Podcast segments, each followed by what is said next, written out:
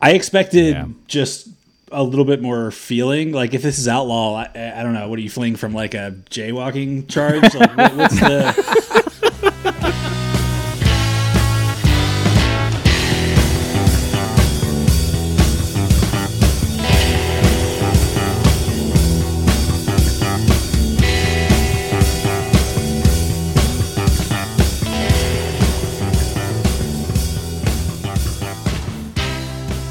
Hello, hello, hello, and welcome to yet another episode of 1001 Album Complaints. This is the podcast where lifelong friends, musicians, and music critics get together to discuss albums on Robert Dimery's list of 1001 albums you must hear before you die. Very excited to talk this week about Steve Earle's Guitar Town, which I actually realized I have been saying wrong because I did listen to a bunch of interviews and he refers to it as Guitar Town every time oh, he says guitar. it. So Steve Earle's Guitar right. Town. All right. This is uh, a album from 1986. It is a country album, and I think it is safe to say that we don't have a whole lot of country context. So it's gonna be a fun trip down some uh, some new listening experiences for all of us. As always, we hope you've listened to this album before you have listened to this podcast. It will greatly enhance your experience. If you haven't listened to it yet, that's totally fine. Listen along to us, dissect it, uh, talk about the highs, the lows, the really super boring middles, and that'll enhance your experience when you listen to the, the album. So, uh, we have our regular cast of characters here. Uh, I am Tom, and uh, I don't think that I understand anything about country music at all. I'm Alan. I hope to never travel up or down the hillbilly highway. um, Adam, I think I think I might be a country boy at heart, even though I've I've never gotten into it. So we'll see. Mm, spicy. I I'm Phil. Uh, you'd think I would love a record called Guitar Town uh, as a as a as a guitar loving uh, musician, but alas, uh, maybe not my favorite. And this here's Rob. And I'll just say that if you are walking around on this earth thinking you don't like country music, turning on this record will quickly confirm that suspicion. All right. Well, let's talk about Steve Earle. I was kind of excited for this album. Steve Earle is a personality that I feel like I know. We've talked about it before. He was on The Wire. He played Bubbles uh, NA sponsor on the Wire, guy named Waylon. What? Yeah, really? he was he was Bubbles NA sponsor on the Wire, a guy named Waylon. And uh, as Adam pointed out, uh, that he said in an interview at one time, "I played a redneck recovering drug addict. I did not have to act." I was going to tell you a little bit about his life. So uh, at least he found his lane. Yeah, exactly. he kept working with David Simon too. He was in that next David Simon New Orleans show Treme as well. He had kind of a bigger role in that.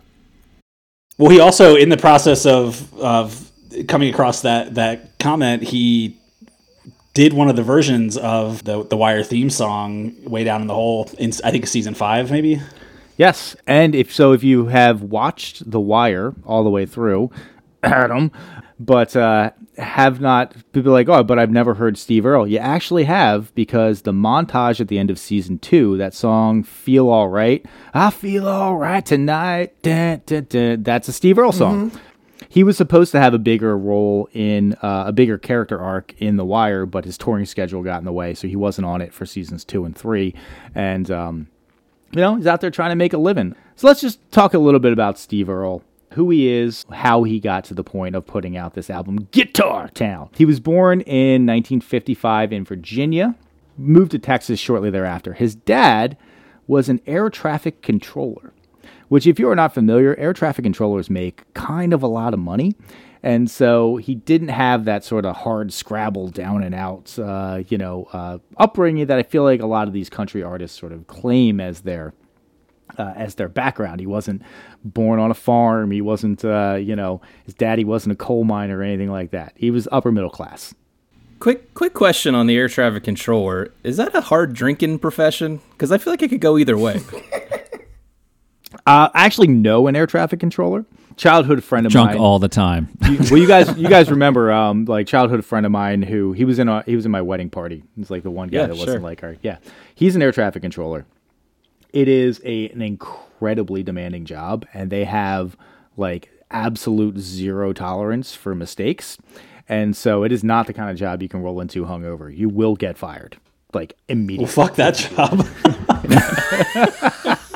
As a, yeah, Man, this is a bummer. I, I'm overwhelmed with the feeling that I missed my caller in life. Uh, you got to pass lots of drug tests, Phil. this would not be a great job for Phil. What you, As I prepare to roll into work tomorrow hungover. I just meant it was stressful, so I could see you. I understand the not hungover part. You got to be very dedicated, but I could see the wanting to blow off some steam aspect of it. Rob, after the first plane crashed, I'd have another one crash on purpose, and then I would say, like, I meant to crash them. Why would You know, that would be my would do- cover. Oh, I meant to cry. So I'm just going to go to jail for 40 years I'm supposed to lose my job. I'm just joking. I'm just, I'm joking. I like to cover mistakes by doing them again. Yeah, and playing, and playing it off as a choice. that's why you love jazz, Phil. Well done. So, even though he had this sort of like upper middle class upbringing, he was always sort of fascinated with country. He has idolized Townes Van Zandt, and uh, as Alan pointed out in one of our text strings, or maybe even pointed out on the last podcast, that his son is what Justin Townes Earle, uh, named after Townes Van Zandt. So, at the age of 14, he ran away from home to try to meet Townes Van Zandt. And then at the age of 16, he dropped out of school to decide that he wanted to make it as a musician. So very early on in life, he was like, I am going to be a country musician. This is what I want to do. And I, I- saw an interview with him where he basically said his parents wouldn't buy him an electric guitar. Like he originally was like, I want to be Jimi Hendrix. And then his parents wouldn't buy him an electric guitar. So he only had an acoustic guitar. So we started like idolizing Townes Van Zandt and like Waylon Jennings and people like that because that's all that that's all he could do with an acoustic guitar, and it really set the you know set the the stage for his life. So, sixteen, he drops out of school, and he moves to he moves from Austin where he was living to Houston with his nineteen year old uncle, who was also a musician. And they're like, "We're gonna make it as a musician." I don't understand how his parents were just like, "Okay, cool, yeah, that sounds like a okay, great cool. idea." Yeah, It's been nice knowing you. yeah. What the hell, man? That's a that is a big fail on the part of his parents. So this is like 1970 ish. Yeah, he was born in 55. So yeah, this is like 71. He moves away, moves to Houston and decides that he wants to become a uh, a professional musician.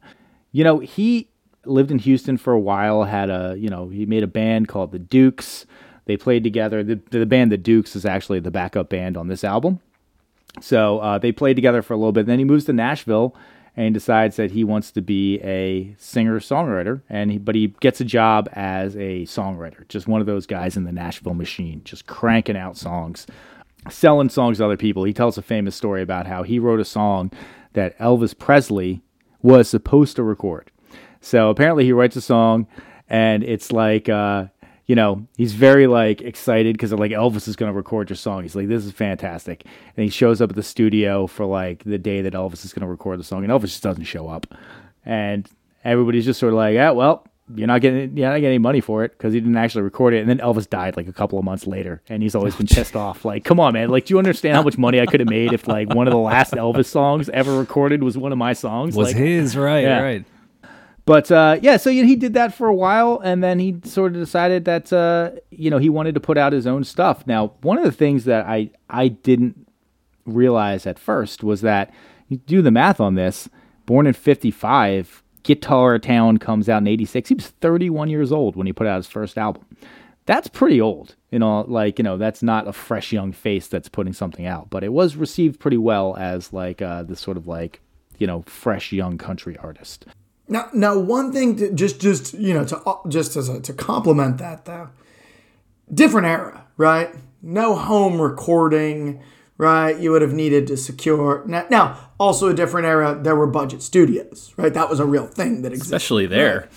Yeah, especially, Especially there. Nashville, sure. definitely. So d- different, different era, but Well, but that that arc kind of follows. So that guy Chris Stapleton, who apparently was influenced by this kind of shit, was also like a songwriter by craft, and then decided that he wanted to start putting out his own stuff, and was sort of like old air quotes like relative to when people normally do that stuff. So maybe that's like more common. In, uh, Uh, that's also the Bruno Mars story. Although I don't think Bruno Mars was old, but he was pressured by producers to like front material that he was had been to like rip off Roxanne. Yeah, yeah, yeah, exactly. Well, You know, it's honestly, it's got to be kind of hard if you're like hard Scrabble. You know, you don't got any money. You don't even have a high school education at this point. Like somebody's telling you, "I'll pay you 750 bucks for a song." You're like, that goes pretty far in my life, you know. Or I can take a chance on it's myself. where the Yeah. drugs. He was saying in one of those interviews that so he got he got married at 18. His wife's family hated him and invited her on like a 2-month vacation and didn't invite him, so he was like screw this. And he just wound up playing like the honky tonk scene down there and you wouldn't get paid. It wasn't like you did a gig like they would do pass the hat around the bar after each performer. So he said he would make like, you know, $2 a night and then go to the diner next door to eat. And like that was basically like his meal for the day. So even though he may have come from money, like when he went to Nashville to do his thing, he was rubbing pennies together to try to make it. Since you're mentioning his marriage, can we just say that according to Wikipedia, he has been married seven times Yeah, and like twice to the same woman, I- I right? noticed that. and twice to the same woman? Yeah. That's I feel like that's something that like only famous people do. Like I, I feel like if you're if you're like uh, you know, just a poor redneck or a poor whatever, like you don't even bother to get married after time number two or something like that. You Right. just common Yeah. law for the rest of you know, like why would I even Or do you don't bother to get divorced for that matter. Yeah, that's a fair point. Com- competing with Liz Taylor at that point. Yeah, you're like, uh, well, we got to divide up the our belongings. Uh, well, we rent the double wide, and uh, we own a dog together, but uh, that's about it. Yeah, seven times. You got to be a fucking masochist to, to want to do that to yourself. so, you know, one thing that I did find to be interesting about him, and we'll we'll talk about uh, some of this and how it relates to the album, or maybe doesn't relate to the album, is he's got a lot of like very left leaning politics, and famously has for his entire um, career. He is the kind of guy who like. I- saw in an interview he basically said like I was born in Nash I was born in Virginia I grew up in Austin lived in Nashville for a long time. The only place that I'm comfortable living is New York because I can walk down the street and see an interracial gay couple with an adopted child, and that makes me feel comfortable. Like that's the type of place. Like I can't go back to Texas for too long. I feel like it's like super oppressive. And um, interestingly, he said that he lives on the block in New York that is the Freewheelin' Bob Dylan picture. He lives like right on that block, and he said like many times he's had to like show tourists like you're taking it from the wrong angle. You got to turn around because that's the shot that you actually want. For,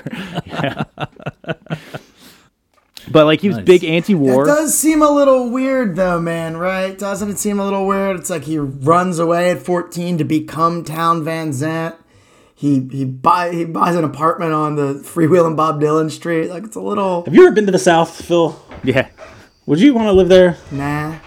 Oh no, I'm not. I'm not, So- I'm not judging his choices. Well, I am, just not in that way. Alienating every one of our listeners who may live south of Maryland. Well, I will say this. Listen, I watched that documentary, Heartworn Highways, that was like about sort of like, you know, Waylon Jennings, Townes Van Zandt, like those kind of like outlaw country guys, which we'll talk about outlaw country in a second.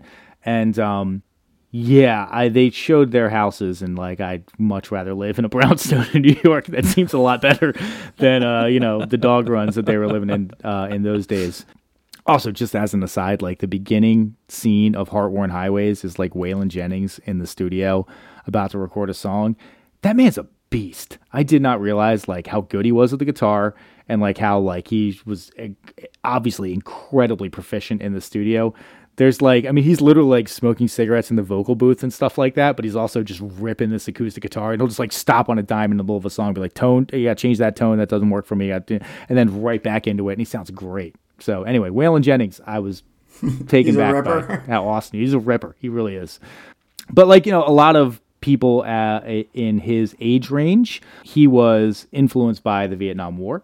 Very anti-war. Um, part of it was that like a bunch of his friends got drafted, and he was like he apparently like just barely missed the draft cutoff. Like they stopped drafting like right before he was eligible to be drafted because he basically was like, I don't even have a high school education. There's no way I'm getting like a student deferment or anything like that identifies as a socialist, very pro-choice. He even talks about like having his his girlfriend had an illegal abortion in Texas when they were younger because like her dad was a doctor and able to do it. But he's like, I know a lot of people who didn't have access to that and they had kids when they were super young. Never should have done that. I'm super pro choice. I'm super like anti war.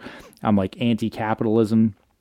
And, you know, that kind of feeds into the sort of outlaw country uh, vein of things. Cause like, he said in an interview, and this is something that like disabused me of something, is like a lot of people say that like outlaw country is about drugs. It's like outlaw country was not about drugs because everybody was a drug addict. Like all of those guys, even the mainstream Nashville guys, were all drug addicts. There's like a, a famous story about a guy who like famous story about like riding his lawnmower to a liquor store at four o'clock in the morning and it's like this. I think the guy seems like george jones and they're like this is like a classic story in country. Like he's riding his lawnmower to the liquor store at four o'clock in the morning. And steve earle's like no liquor stores are open at four o'clock in the morning. He was riding his lawnmower to his crack dealer's house. Like he was a crack addict. That's what was going on. But like it's okay if he's a if he's an alcoholic that's fine. That's like nashville's okay with that. But like you can't be That's you can't be a crack addict. That's not cool. Well, he he was saying in in the I, I guess probably a little before this album was released, he was saying that in Nashville, at these honky tonks, everybody would drink, right? And so you had the the superstars down to the 19 year old songwriter trying to get get his start. They were all in the same place. It was this melting pot, right? And then cocaine hit, and all of a sudden, all the superstars who could afford cocaine picked the party up and moved it. so this like communal aspect uh, of like the people, the haves and the have-nots, uh, suddenly changed. So now Nashville was like you had two uh, two distinct groups of people, right? The rich cokeheads who could afford it and get away with it, and then the poor drunks who were still working in the honky tonks trying to you know sc- scrounge enough money to make. And by the sound of it, Waylon Jennings was a cokehead because he was just shredded. I don't I actually don't know if Waylon Jennings was a cokehead. I do. Uh, I will say this: um, in listening to this album, I listened to a couple of Townes Van Zandt albums, and there's one live Townes Van Zandt album where he does a song called "Cocaine Blues," which is an amazing song. I recommend you all go listen to "Cocaine Blues" by Townes Van Zandt. It's really, really good. Anyway, let's talk a little bit about outlaw country. right? outlaw country. That's quite a name to ascribe to a subgenre here. Apparently, like they said, it wasn't about drugs. It was about subject matter that the Nashville machine was not okay with. So they had, you know, they were again. He was a singer. He was a songwriter in that machine. They would very much say like, this is like acceptable topics, unacceptable topics. You can't talk about this. You can't talk about that. You can't like denigrate America. You can't like be an open atheist and talk about how God doesn't exist and stuff like that. You can't really talk about drugs all that much. Um, and so the outlaw country guys were basically the people who said, "I'm going to write whatever I want to write, and I will, you know, basically take ostracization from the Nashville machine to get the, uh, you know, to get my message across." And now I want to transition right now. Just we're to play the song "Guitar Town," the uh, the title track on this album. Uh, we're to play that, and we're to talk about some general impressions on the album. So here we go. First taste of 80s country for y'all Guitar Town. Hey, pretty baby, are you ready me? Yeah, it's your good rockin' daddy down from Tennessee. I'm just out off for San Antonio with the radio blasting and the bird dog on. There's a speed trap up ahead of Selma town, but no local gonna shut me down. Cause me and my boys got this rig unwound, and we'll come a thousand miles from a guitar. Okay, so I want to hear some general impressions of the album, and I especially want to hear them in light of the fact that this outlaw country umbrella that Steve Earle is very much under is supposedly about controversial topics. Let's hear what your impression was of this album. Yeah, so I, I can start here. So, it, like, in general, so I, I have always at least thought I had some kind of fondness for you know Americana type of music, the the simplicity, just the the heart, right, and you know more specifically the kind of alt country that this is said to have inspired, which I came across that in the research. I didn't really hear much of that actually coming through. So in general, I thought this was like an honest effort. Like I felt like there was some some heart there, some honesty, um, especially compared to what you would normally think of as country today, which is like you know whiskey trucks and jeans and stuff like that. But nothing stuck with me at all, honestly, with this album, except for being kind of tired of it towards the end. That's literally all I remember. I felt like if you kind of strip away the the twang, the pedal steel, the slide guitars, all that stuff, you're kind of just left with like warmed over Springsteen and Johnny Cash ish. Rob, you actually mentioned last week something that kind of stuck with me, which is the idea of like if you evoke apathy in your music, then you've kind of failed. And I, I the fact that this is even referred to as outlaw or that it's ascribed to this like hard edge kind of music, I felt next to nothing listening to this. Yeah, I, I can dig that. And I, I mentioned earlier that I might be a country boy at heart. So in, in my head, I have these these drops of country music throughout growing up, whether it's the Eagles or it's uh, Kenny Rogers or even you know something as modern as Rascal Flatts. Uh, some of the bands that have kind of that southern fried rock influence, like those appeal to me. You know, there's certain bluegrass things I hear I like. So in my mind, I'm like, I like country. And then I listen to this, and this is really mediocre. Yeah, it just it to to Alan's point, by the five or six listens to it, I started to get a little bit tired. I have some complaints about the instrument. Five or six. Jesus. Christ. You got that deep, dog? Yeah, man. I told you on the last podcast, I go hard, homie. Puts in the work. Right? Couldn't get through one on Velvet Underground, but which tells you which tells you a lot, right? So yeah, it it, it uh I, I would say it's it's my initial uh, thoughts are that it's just mediocre and some questionable instrumentation uh, choices. Questionable instruments. I'll, I'll just jump in here. Questionable instrumentation choices. I, I don't know. I mean, I'm just gonna disagree with you for fun. I mean, I don't know. It's just a country record, you know. Of course, there's a bunch of like twangy guitars and like slap back to delay. Oh no, it's not even the guitars. I, you know, maybe I I should just point it out right now. It's that horrible '80s organ synth organ that they just yeah, that constantly have on Yeah. tremolo on nearly every song. And there's like a there's a Golden Girls piano sound on there yeah, too. yeah, sure, sure. Good call. I wouldn't have called it Golden Girls, but I like it. Yeah, right. I like that a lot. Uh, the thing for me that drives me nuts uh, as a sound, and this isn't just this record. This is a lot of records from this era. Um, although there are definitely examples of it being done well. Is the stupid drum reverb? Like, what is that? Like, it's like not every song is like coming in the air tonight, right? Like, you're like, why is this happening? Why are the drums being played in a So Phil, in it, like a perfectly tuned interesting thing that you will appreciate is that this was one of the first country albums to be digitally recorded. Digital recording, and you can tell. Yeah. you That might be the like, problem. "Oh, it's digital. It does. Yeah. It does. It does have something. That's that's interesting. No, so uh, it, it, first impressions on the album were definitely, uh, you know, this is hardcore '80s, and in general, I do think there's a period of time here where I think it, it's hard to see past like this sort of production. Definitely feel that this way. I kind of like hardcore country songwriting. I was looking forward to some more of those like changes, like the country changes, um, you know, that are sort of powerful. You catch some of them, so it's not that they're missing completely, but I, I want a little more of that. And uh, I will say there are elements of the record and and Guitar Town specifically that I feel like you do see the influences. Like you can see in weird ways everything downstream from like modern country to like old crow medicine show and like you know modern hootie uh, but in general it's kind of just lame though i mean you, you can kind of see the influence but i couldn't actually enjoy the record itself For for people who can't see us, obviously you're not on the Zoom, but when Phil said modern hootie, everyone smiled and laughed quietly. Thank you, Phil. his name isn't modern hootie you do you do find a way to bring them up quite frequently.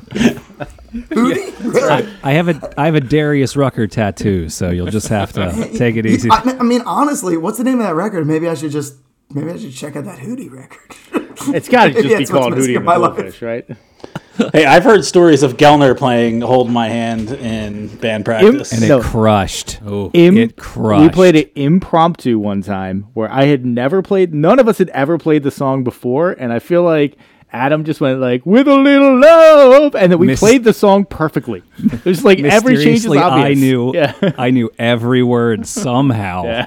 It's almost like I loved that song. But like I guarantee you, you put anybody on this call in a room and you have and you just have somebody start off with a little love, you can figure it all out. It's everything is so obvious. It it, it is called Hootie and the Yeah, Blowfish. In fact. Anyway, Rob, what'd you think of Guitar Town? Yeah, I would echo a lot of the same sentiments we already heard. It was pretty bland. I am certainly not a country aficionado, but I do like Americana. I like country inflected rock. I'm a huge fan of the countrified version of, say, the Grateful Dead and older outlaw country like Johnny Cash and Willie Nelson, even Merle Haggard, stuff like that. And of course, Merle Haggard's yeah, cool. and I love, and I'm a huge devotee of Bruce Springsteen, and I love songwriting as a craft. Uh, I do know quite a bit about songwriting. I feel so. This I was expecting more, uh, better songwriting, more interesting choices, whether it's around production or song structure, things like that. And I really didn't get them, so nothing stuck to me. I agree. I was wearing a raincoat. There's something that I always associate with Alan, but I think it's a Woody Guthrie quote from way back in the day where he said something to the effect of, "If you're playing more than two chords, you're showing off." and um, I can assure you, no one was showing off on this record. well, I'm gonna say you guys are all stupid for not liking this, and I'm better than you because I do. Uh, no, I'm just kidding. This album sucked. I was saying it's like it was good that this album was made by a redneck drug addict because it was completely toothless. That was like my big zinger line that I came up with. well done. I mean, honestly, like Outlaw Country, I expected there to be some realness, some pathos. I got nothing. The guy's got a really interesting life. So who who made that connection? Like, ha- is that was that like the critical kind of response? Was that this is outlaw country? Because first of all, I never even heard that term until now, but it, it it clicked as soon as you started talking about it. Like I thought, like Willie Nelson types. Has this been ascribed to outlaw country? Oh yeah. Oh yeah. Steve Earle is like one of the mainstays of outlaw country, and he was like, like that um that Heartworn Highways documentary. It's about like all those outlaw country guys, and like, you know, he's in that documentary, and they're just like playing guitars, eh, like they're like all literally sitting at a table, and like everybody's chain smoking the entire time. How these people are not all dead, I don't understand, but like it just it, he was a big part of that scene. And um, you know he obviously like idolized townes van zandt. And so i i listened to a bunch of townes van zandt stuff. Like i listened to more townes van zandt than i listened to steve earle's guitar town while i was doing the research for this because like it's so much better. I just And didn't hear so any grit. real. At all. like there was, Zero. I expected just a little bit more feeling. Like if this is outlaw, I, I don't know. What are you fleeing from? Like a jaywalking charge? Like what, what's the? I'm at a loss here. yeah. So yeah, I, I thought it was pretty formulaic. Again, it suffered from the '80s in terms of its production values. I could definitely tell that it was '80s um, from just some of the choices. But let, let's also put this in context of not only just country music but also popular music. When this album was released, the oh, number Oh, yeah, one give it to me. song All in right. the U.S. What do we got? It was Really? Kyrie. No, it was Kyrie by Mr. Oh. Mister was the number one song in the U.S. I'm actually happy because right like a hot second there, I thought you were trying to tell me that I guess Guitar Town was the number No, one song no, no. US. The number one country song in the U.S. was "You Can Dream of Me" by Steve Wariner, which I also listened to. Completely terrible country, but like country had been on a slide. So like, if you were going to track the arc of country music, basically hit peak popularity in the '40s, and then steady With like Chet them. Atkins and and those guys, Yes. right? And actually, on the 1001 is um. Oh, there's like a really old school country guy, and I can't think. Uh, uh, Buck Owens. Oh, yeah, Buck Owens totally, and Buck Owens, Buckaroos. yes. That was like Yeah. the 50s. Yeah, right. So, peak popularity in the 40s, still very popular in the 50s, but basically like black music started getting played on popular radio, and people were like, "Yeah, this is better." And um, so listened to a lot more of that.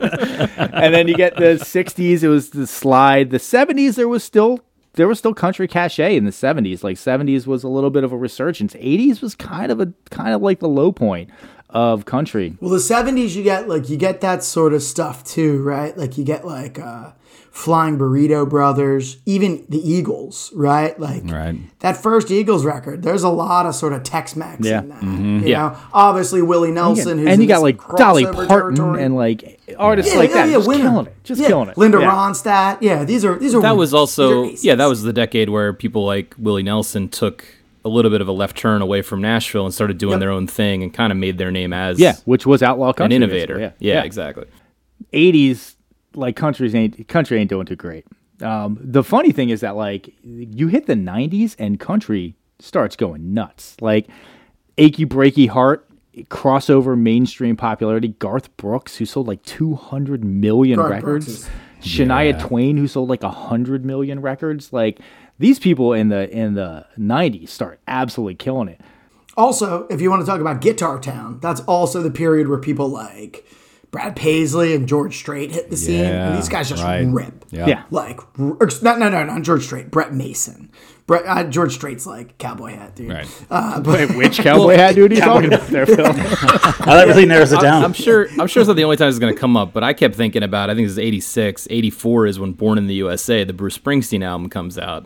I feel like a lot of that Americana was pulled into the rock and roll sphere by the likes of Springsteen, John Mellencamp. That's actually so you know, I, that's a really yes, they weren't probably charting on country charts, right? But I think I assume a lot of that audience sort of got pulled over in that direction at that time. I had not considered it until you said it, but there is a bit of a crossover sort of production thing, right?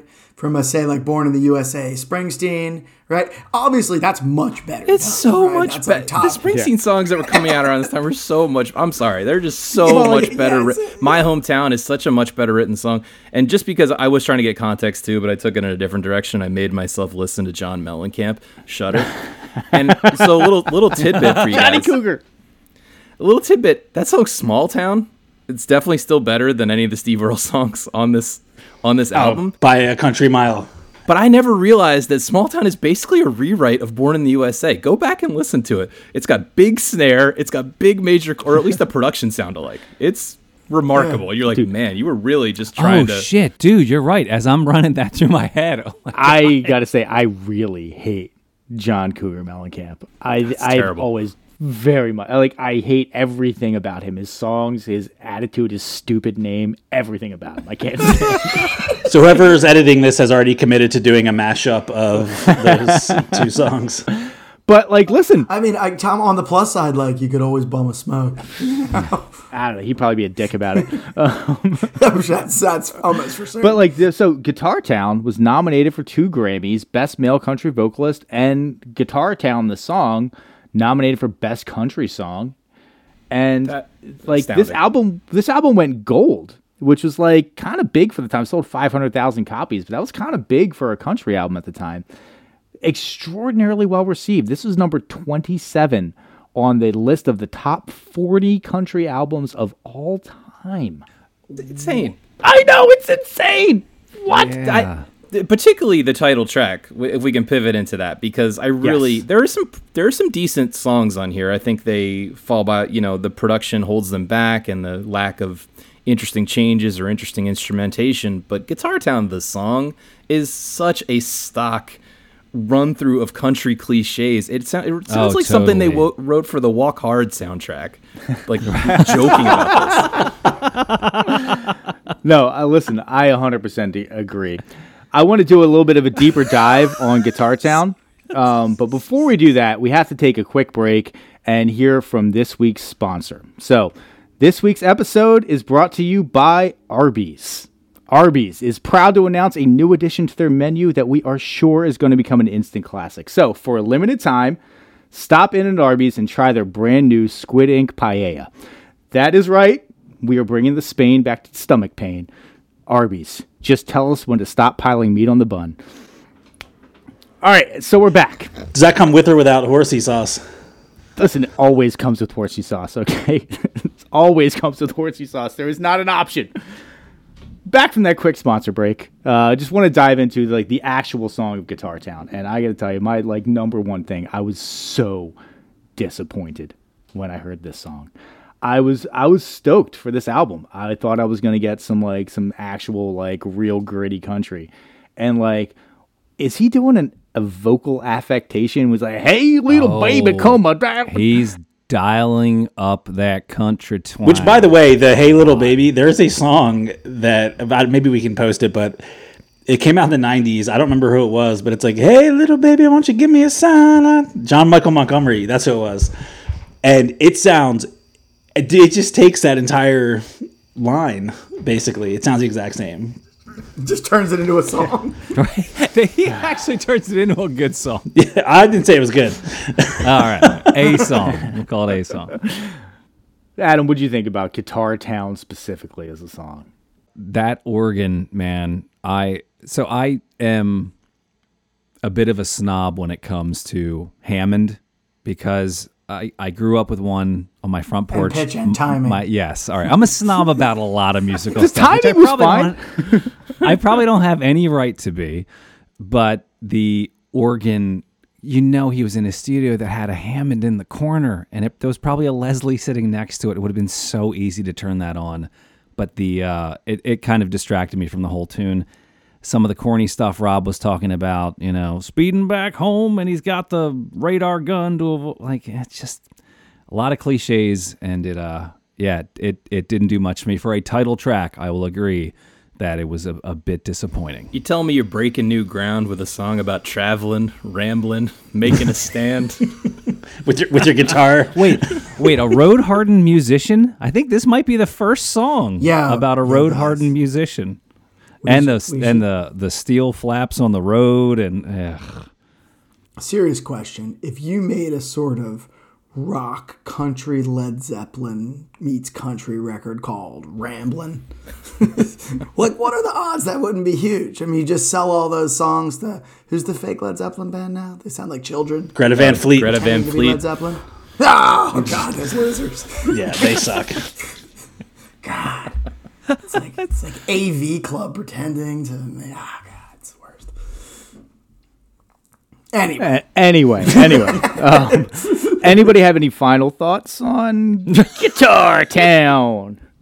we, can, we, we can't let it pass without mentioning the, the Jap guitar line, right? We kind of talked Uh, about it on the text string, but that's yeah. Me can't get far on thirty-seven dollars in a Jap guitar. Now smoking into Texas with a hammer down and a rocking little combo from a guitar town. it just kind of that, that pulled me even farther out of it. He's supposed to be So on the- yeah.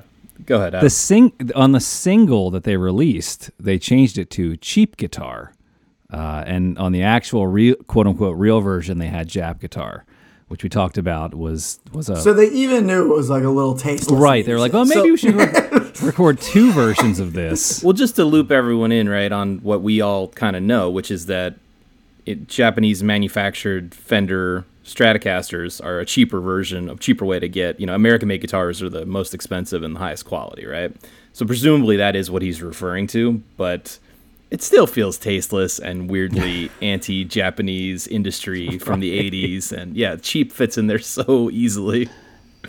Yeah, it, it was bad, especially since you know, which we also discussed in the text thread. Like, Japanese guitars are fucking nice. Like, they're not some like bargain uh-huh. bin. Maybe in the seventies, I know they were copying like you know you could get like a made in Japan like Rickenbacker, you know, sort of clone. I but strived they're good. in in high school. I strived for a Japanese uh, Strat. All I could afford was the Mexican one. Yeah. that's an even lower. And those are good, too. Yeah, Right. Well, the funny thing is that like that just shows like kind of a general lack of guitar knowledge because at the time Oh, Fender Japan right. was making some really good guitars. Yeah. Arguably better Yeah, than the they made- Americans.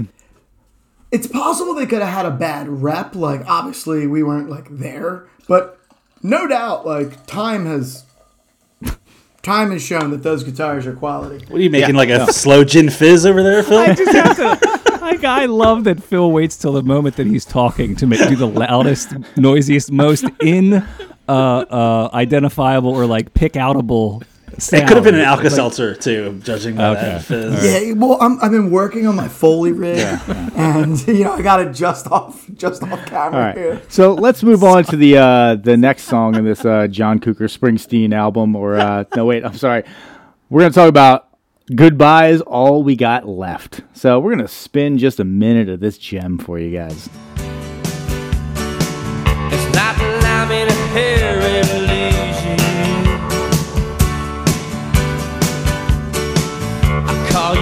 but there's nothing that I can do. Talking won't do any good anyway. Goodbye is all we got left to say. Oh right, this is the uh, Jimmy Buffett song. Dude, yeah, it does have a Jimmy Buffett vibe. I got a cheeseburger and I would like to drink a beer. The note, the note that I wrote for the song, the very first time I heard it was, "This is the song that would be created if Billy Joel and Jimmy Buffett made a country song." Totally. I, uh, it it has total bosom buddies theme.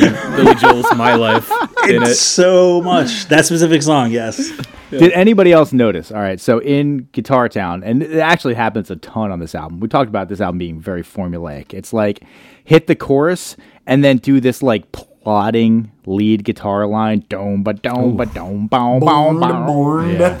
They did not change Maybe the tone. Of the melody. They didn't change the tone on that lead guitar for this song. It's the exact same tone on the guitar. Like th- it's like, did you spill Kool Aid on the knobs and you can't change them or something? Like what the hell, man? You're in a professional studio, and It's the George Thorogood effect, where he superglued all the knobs on his amp and guitar, so he only has one sound for eternity. yes, but George Thorogood gets the most out of that sound. They somehow get the will- least right, out of yes. this sound. I'll, yep, I'll give you that. I'll give you that. Yep. It's like it's like saying Santana has the same tone. Yes, he does, but that's just Santana. That is just it. like honestly, if you went, we talked about this before. Like if you went and saw Prodigy and the guy didn't have the devil haircut, if I went and saw Santana and he changed the guitar tone, I'd be like, And come on, man, like what are you doing here? Dude, if they sold a guitar pedal called Santana and it had no knob, just an on-off button, it would move a lot of units. well, that's like that Joe Dart bass, the guy from Vulfpeck. He has like his own signature uh, Ernie Ball Music Man bass, and there's only one knob and it's volume. Like that's all it does. Oh yeah. So this is another total Springsteen song, right? Like I feel like this is like it's crappy Springsteen. The the best, the most generous I could give it is that the hook reminded me of Roy Orbison, but it also made me feel like it was stolen a little bit. So like I, I kind of I wrote like decent concept for a hook, but not inspired songwriting by a long shot. Well, I think I read that this was the other single possibly on the album that had like a modicum of success. And holy I shit, if you covered by a chose to listen to this people, again, like, yikes. I think this bad. is the one At that maybe maybe Emmylou Harris did a cover of this. Um, Unless she Yeah. did Guitar Town. We're talking about the next one, right? Yeah, we're talking about goodbyes. Goodbyes. All she got left. I, I might be mistaken here. To be, this is another one of those where, like, you know, I'll get my confessional booth for the listeners here. Like, I had a really hard time sinking my teeth into this one because it was just so, you know, tran- it's, uh, like uh, transient. I was just like, oh, It's like biting into an eraser. Like it just the ta- you just like at least erasers have a little bit of uh, heft to them, you know. Right. the claps on the chorus are what made me really think uh, John Cougar Mellencamp. They they get the claps coming out of the chorus. I was like, that's a that's a Johnny Cougar. That's a Johnny Cougar move right there. I I didn't hear the the sort of like my life thing, but it, after Alan you said it, it's like it's it's ridiculous. And yes, yeah, It's so yeah. obvious. The other, I get another sort of like rocker of this era whose vibe I get, and again, it just sounds like sort of like a '80s tamed, neutered, countrified, digitized version of it. Is like, do you guys get any? uh Oh God. uh Golden Hair Surprise. What's this guy's name? He's got America. slide all the time. He's always. Uh, oh God. Isn't that an America song?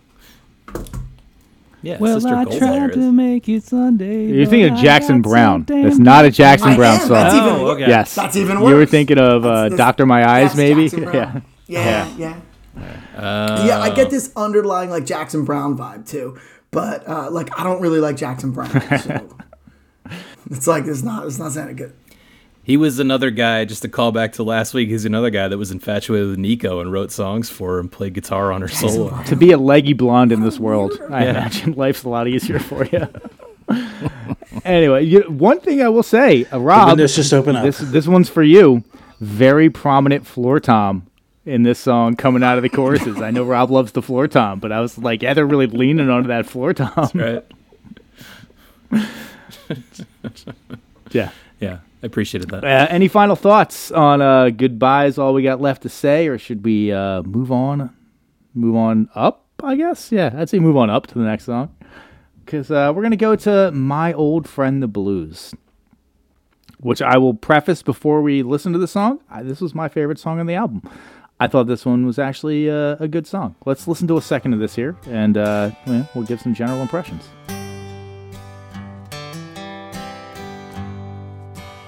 Just when every ray of hope was gone, I should have known that you would come along.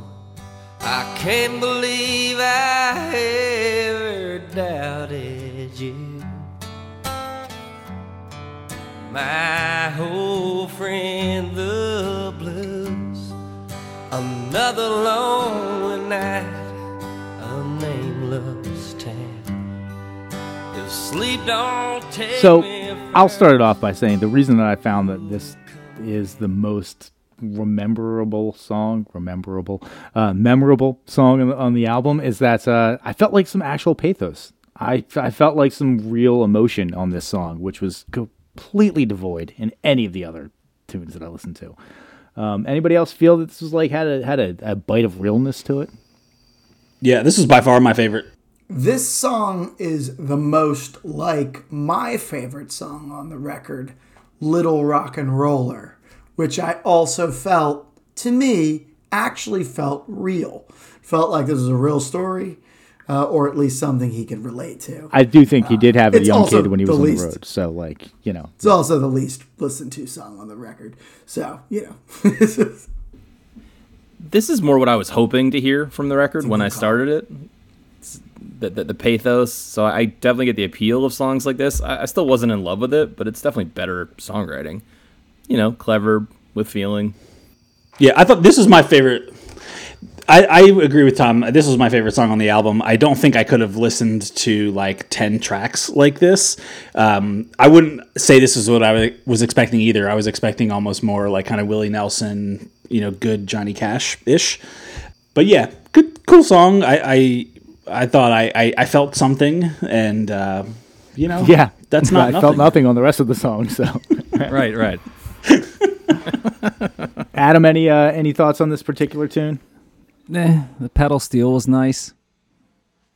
I do agree with well, so it's it's funny that that Phil enjoyed that uh the little rocker song, which to me felt super sappy, like overly sappy. He's like, I need to take that old friend the blues song and just dial it up to like ten.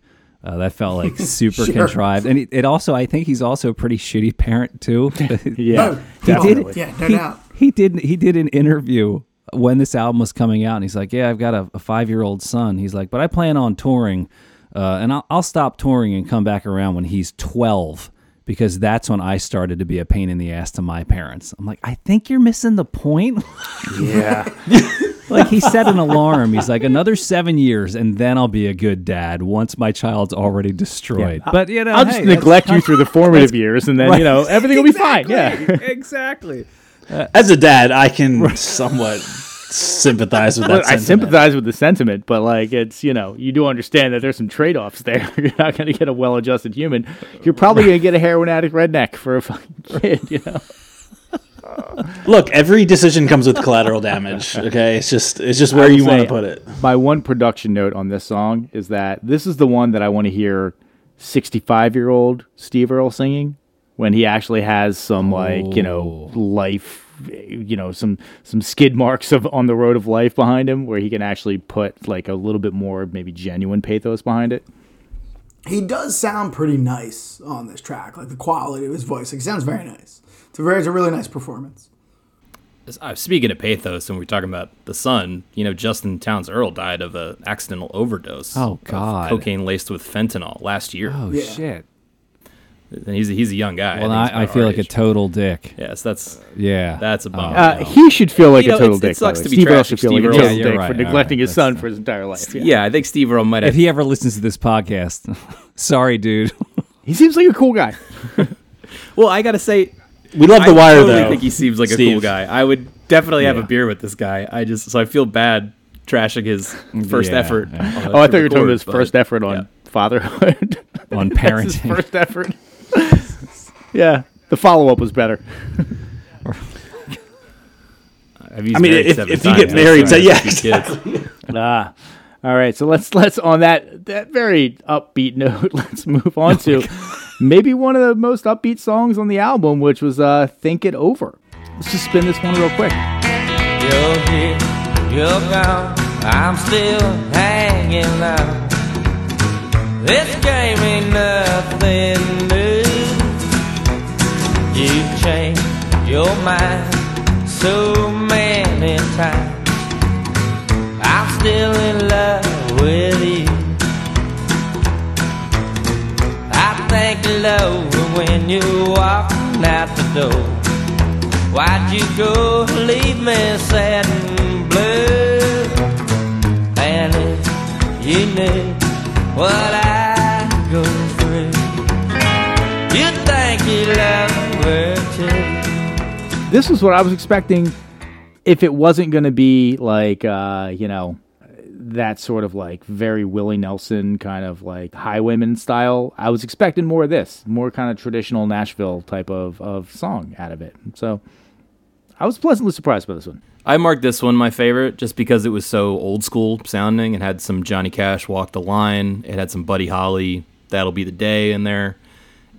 You know, it's still mm-hmm. background music. I got to be honest that it's the songwriting's not amazing or anything. It's pretty pretty stock on that level, but I enjoyed I enjoyed just the experience of listening to it.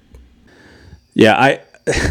So the first thing I thought of when I listened to the song was I used to have this argument, like a running argument, with my brother-in-law, and the question always was, "Does water have a taste?" And like some people say it does have a taste, and some people say it doesn't. Some people say it tastes like nothing, but it has to taste like something, right? Because nothing tastes like nothing. Anyway, the moral of that story is to me, this song felt like nothing. Like the only thought I had was there's a band in Wilmington called the Bullets that I could envision them playing a song like this because it had that rockabilly kind of thing. But I I was like trying to take notes and trying to find Anything? something that I thought was worth was like a novel perspective. This was- to me was the water. I- of the only note I had for this was the wood blocks that sound like a horse trotting. That was like the only thing that stood out because like, like I was like, oh, that's the percussion. Eh, that's kind of cool. I'll write about that. But that, yeah, that was kind of the only thing that stuck out. I will say I like the guitar work in this song, but I also like like Patsy Cline. And this seems like the kind of song that he like wrote when he was selling songs to the Nashville Machine. Mm-hmm. This is like one of those songs. And so but I actually kind of like those old country songs like that. I mean, I, I don't listen to a lot of them, but like when I do, Right, like this is Buck Owens and the Buckaroos. Like this Yeah. is like what Yeah. that sound is, totally, and I can which is cool. that. Yeah, yeah. This definitely gave me the Patsy Cline, Chet Atkins sort of thing. This is definitely a little more of what I expected on the record, which I think is something a few people have said. It, I, I noticed this listening to this song now, sort of just in the conversation. Did you guys think this record was going to have any fast songs on it? Like, doesn't it seem like all the songs are slow? Yeah, that's a really good point. But but like not like slow, slow, just like slower than they should be. or. Plotting. yeah. Yeah. Good word. yeah. I, I I definitely expected something a little bit more bluegrass y with something a little more maybe danceable, maybe if you know if you dance to bluegrass or I don't know Line what you dancing, call that, baby. But yeah, I expected some higher tempo stuff. um, it's just more high energy in general. I thought that listening to this album, like, listen, we're all in the middle of uh, the pandemic still, and uh, you don't get to do all of the things that you used to do. Where you like, uh, I read an article talking about how like everybody's basically traded excitement for anxiety in their life.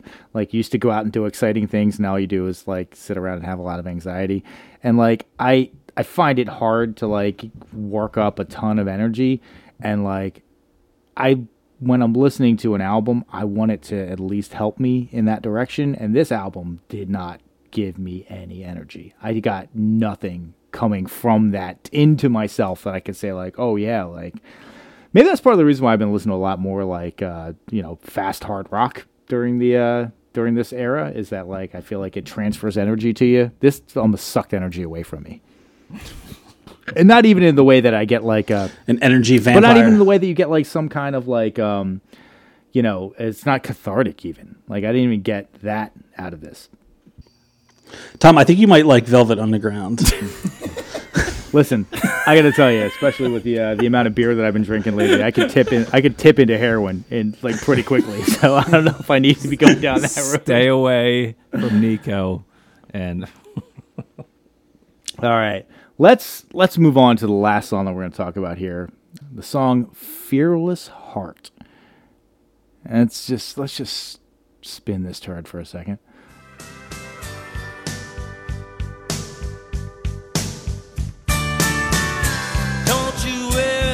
worry about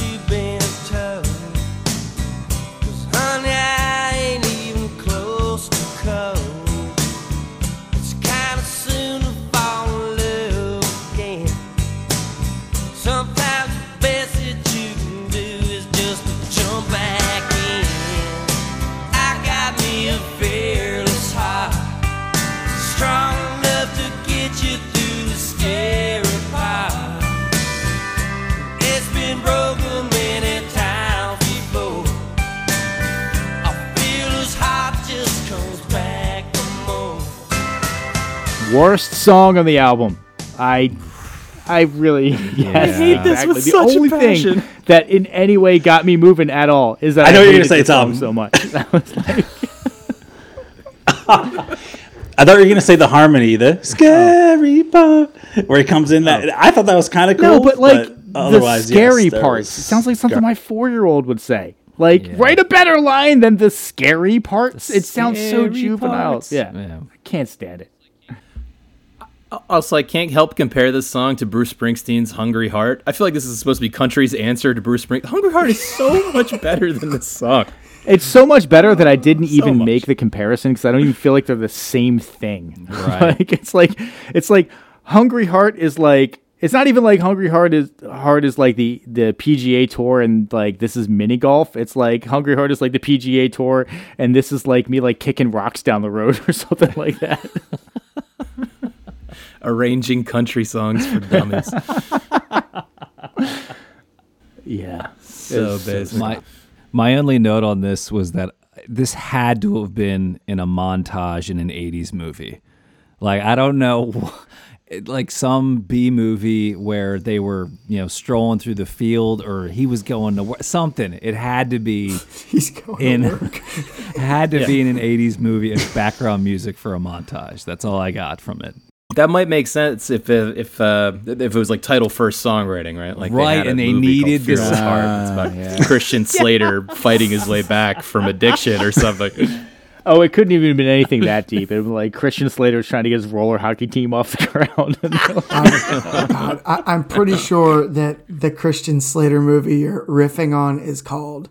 gleaming the cube. It's called. I think it's called Tainted Heart or Hungry Heart, and he actually has a baboon heart no. transplant.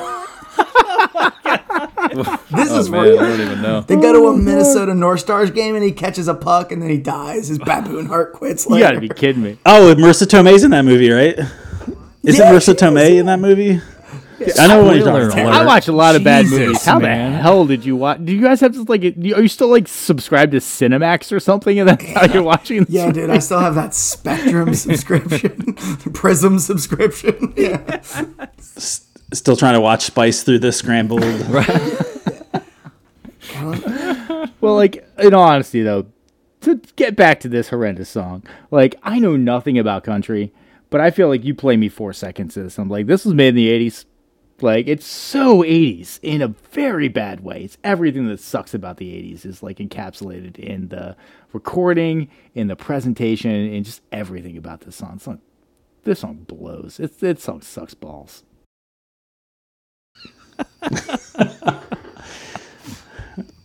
Hard to disagree there. I would like to use my time to talk about this song to actually talk about how the hell did Steve Earle gain this amount of fame, right? Like he's clearly tapped in. I'm reading articles here. He's spending a thousand dollars a day on drugs. Like for how long? A couple of weeks? He must have pretty quick. Like, like, like you couldn't have had this. Could have been like a year, years on end. Where's the money coming from? dig this. I, I pulled this quote from a review because I disagree with it so strongly about this record. It says it's the kind of country tough enough to attract bikers, angry enough to rile punks, and literate enough with swaggering wordplay to distance itself from anything coming out of Nashville. Dude, if I ever saw a punk rocker listen to this, I would fucking shit my Where's the anger? This is so milk toast. So middle of the road. Oh my god. Oh, I'm angry. Well, like then write a song that sounds angry. Every song that you write sounds like again. It's like, you know, I was born in a small town. Yeah, it's you could have made this with like an AI bot that's just like country music AI bot dot bot.net. it's like Buy that domain name right now, please, dear God. Oh man. Any final words on this song, this album? Anything you guys want to say finally here? Meh, Nah, yeah. meh. Meh is a good, yeah, Yeah. It's a good this this is MEH, another one of those like yeah, Springsteen How did this make better. it? Yeah. And how the hell did this? I get it. Maybe uh, if you're looking at just the charts, Didn't Right, do, it didn't do that feels- well. It sold 500,000 copies in America. this feels outsourced, right? Somebody said, "Hey, there's this guy named Steve Earle. Throw it on the list."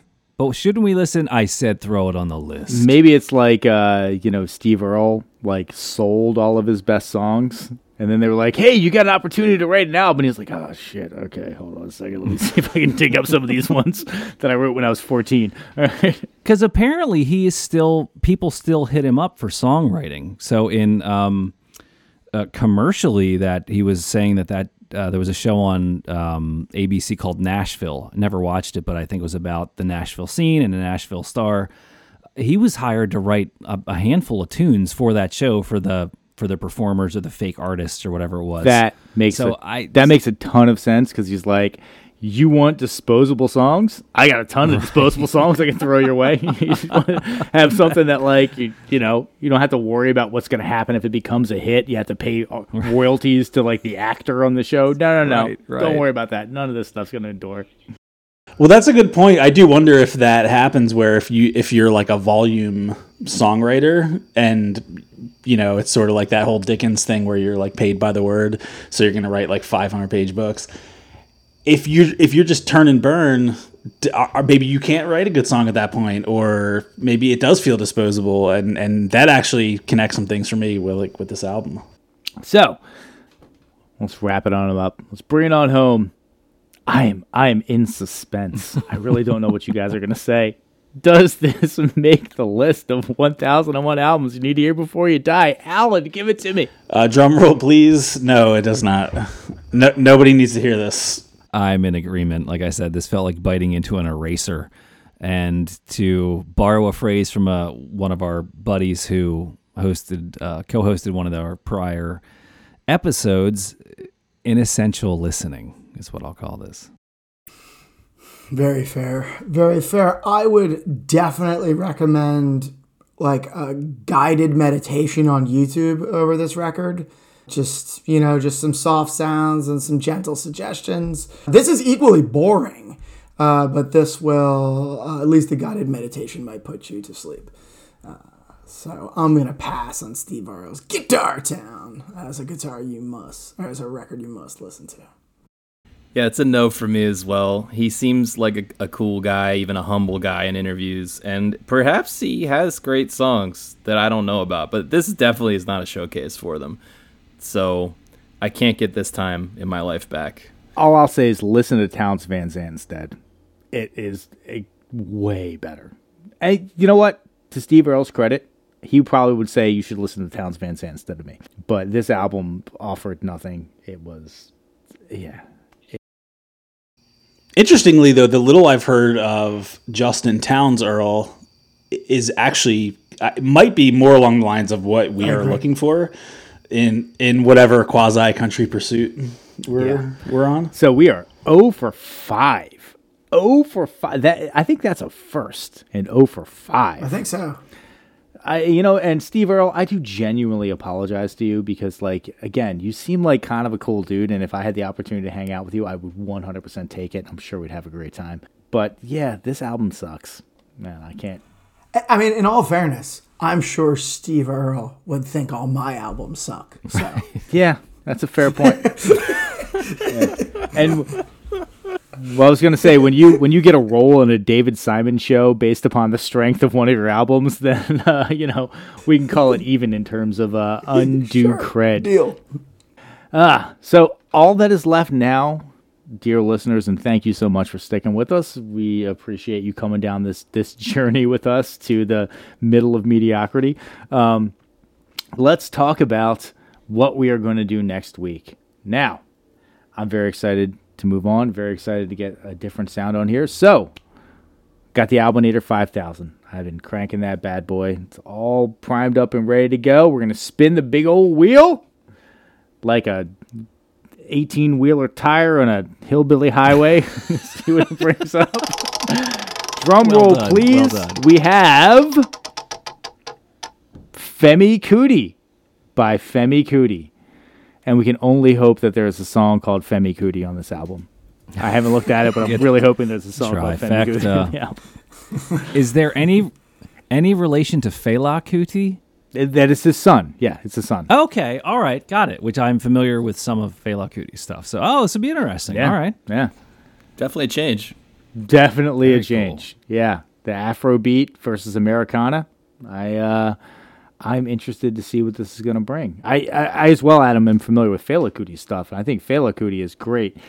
Also, manages to be incredibly formulaic. Like every single song is like musical part. And then the call and response singing part, and then it's over. and it's 12 minutes long. And they're great. They're all fantastic, but every song is like that. Right. We'll see what Right. Femi Kuti's bringing to the table. So, please uh, go ahead and listen to that album and join us next week as we dive into it, dissect it. As always, if you're a huge Steve Earle fan um, and you think that maybe we are completely off the mark on our analysis on this one, you can let us know, and we would love nothing more than to hear from you. You can write to us at 1001 albumcomplaints at gmail.com. That is 1001 albumcomplaints at gmail.com. I promise you, we will read it on the air. We haven't gotten one yet. We're gonna get one someday, and we're gonna read it on the air. You can be the first. you can tell us all that we suck. You can tell us all that we're fantastic. Whatever it is, we will read it on the air. I promise. As long as there's no like weird. Yo, white but what if Burger stuff. King writes in and they want us to read an ad and it contradicts our Arby's sponsorship? That I will not do. I will not All right. denigrate Arby's. We will not do conflict of interest on on this show. I did see one uh, email about uh, you know. Oh yeah, that's like, uh, hey, do you want to pay to promote your podcast in Latvia? like, no, I don't think we want to do that. I'm sorry, Latvian listeners, but yeah, Great Yeah. subject. We love? Latvia, by the way.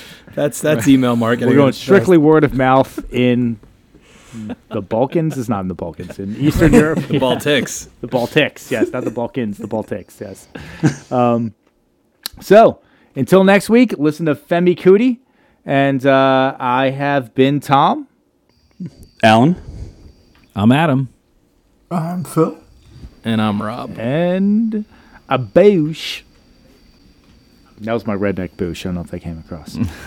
Might want to do a second take on no, no, no. We're sticking with take one on the redneck boosh, and we're keeping all this in. It's all gold.